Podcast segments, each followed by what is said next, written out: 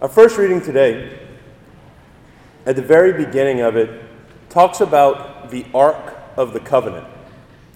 Now, if you were alive from about 1984 on, when you hear the words the Ark of the Covenant, the first thing to your mind might be Indiana Jones, the Raiders of the Lost Ark. Well, I promise you this homily will not have any Nazis, there will be no snakes, because we all hate snakes. Um, and there won't be any kind of face melting kind of things going on, special effects or anything, so you don't have to worry.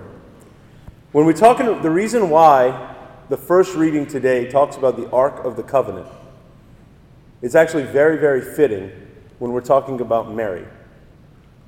The Ark of the Covenant in the Old Testament, all throughout the Israelites leaving and fleeing from Egypt and coming to the Promised Land, those 40 years of walking in the desert that Moses led them on, they would carry the Ark of the Covenant. Well, within this Ark, it's a gold box, not very big, but it was a golden box. This Ark was basically a physical sign of the abiding presence of God. To the Israelites, like this was Yahweh. If you are unworthy, do not touch it because you'd be struck dead. Within the box, though, there were a few things.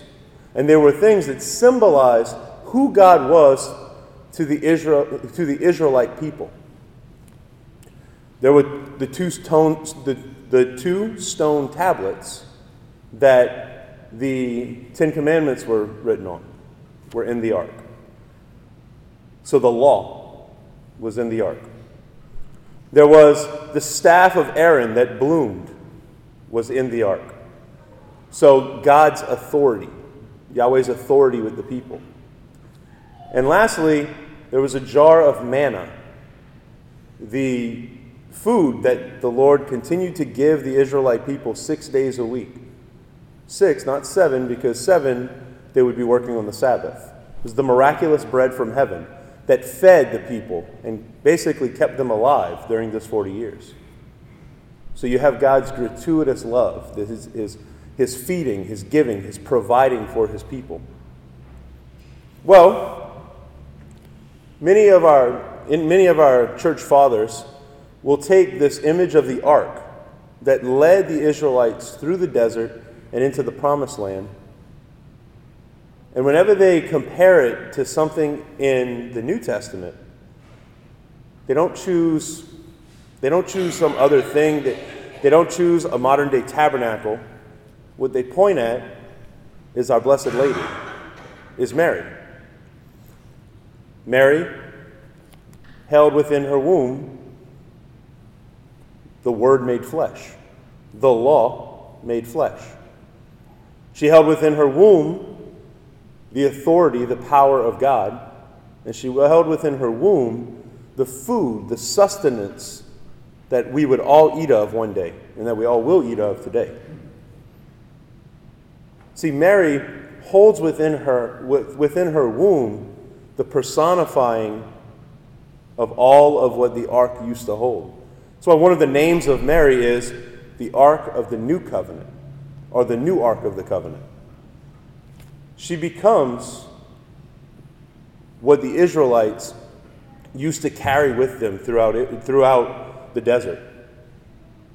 At the end of all of this journeying, at the end of all of this, when they finally get to Jerusalem, they finally build the temple, and they finally set up their center of all worship. The ark in the Old Testament held a particular holy place in the temple. It was called the Holy of Holies. This was the place where they would go to experience God. One time a year, one priest was chosen to go in and to offer sacrifice in this room. But that was God's space. It was on top of the mountain, the Temple Mountain in Jerusalem. This is where the Israelites would meet God. God's chosen people would come and be in communion with Him. Today, we Today in Revelation, in the last book of the Bible, we hear a lot of crazy things. We hear it today in our second reading, or in our first reading, about this dragon and these different things that are going on. But throughout this book, one of the things that we hear a lot of is liturgical imagery. We hear about incense in Revelation. That's why today we're using incense. We hear about the celebration of people wearing robes, being in the presence of God, right? All of these things is very liturgical imagery. One of them is there's a temple, and the Holy of Holies holds the ark, holds the Son of God, the presence, the abiding presence of God. Today, we as a church, in the assumption, in Mary being taken body and soul into heaven, we celebrate the Holy of Holies being filled with the new Ark of the Covenant.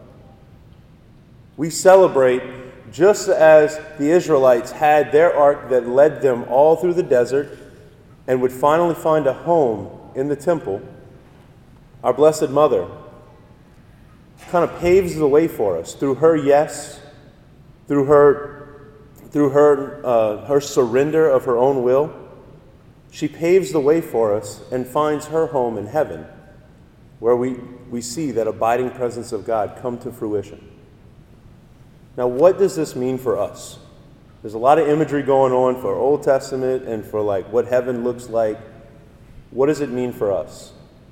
I think Mary's Mary being the humble servant that she was, the one who surrendered, the one who from the very beginning of her mission with God responds to God's question of can, can you please bear my son?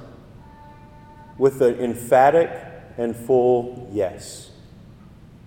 My soul proclaims the greatness of the Lord. She offers everything, not for herself, not for her own glory, but for the Lord. Like we uphold Mary as the greatest of all saints. And she was a 13 year old girl. We're, we're, we're excited. We celebrate a teenager today who was willing to surrender all out of love of God. In our gospel, Mary, after having this experience, after conceiving the Messiah, goes out to serve her cousin. And her cousin says, Blessed are you who believe that what was spoken to you by the Lord would be fulfilled. Like Elizabeth is giving her a compliment. Like, blessed are you. Thank you Great job, you. And Mary's response in the Magnificat My soul proclaims the greatness of the Lord. My spirit rejoices in God, my Savior. My soul proclaims simply God. It's not me, it's Him. Do we in our lives, how often do we in our lives not give credit to the Lord where credit's due? But rather take it on ourselves. Well, I did that. A little pat on the back for ourselves. When in reality, all that we have, all that we are, is a gift from the Lord, is a gift from God. See, Mary's, Mary's yes, Mary's surrender is what exalts her to heaven. Is what leads, what, today, what we celebrate today is what puts her into the Holy of Holies at God's right hand, or left hand, right next to her son in heaven.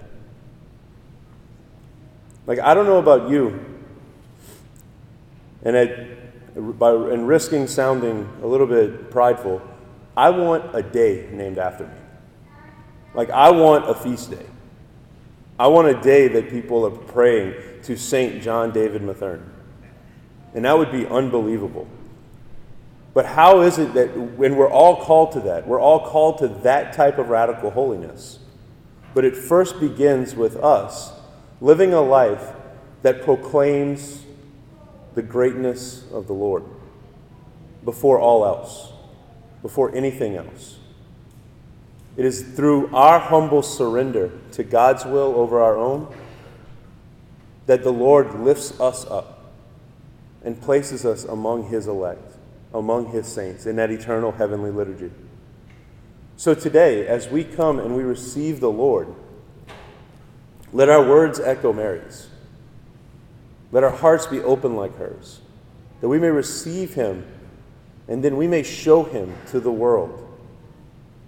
We may let him, we may proclaim his greatness to all that we know, all that we come in contact with, all that we meet, and all that we serve.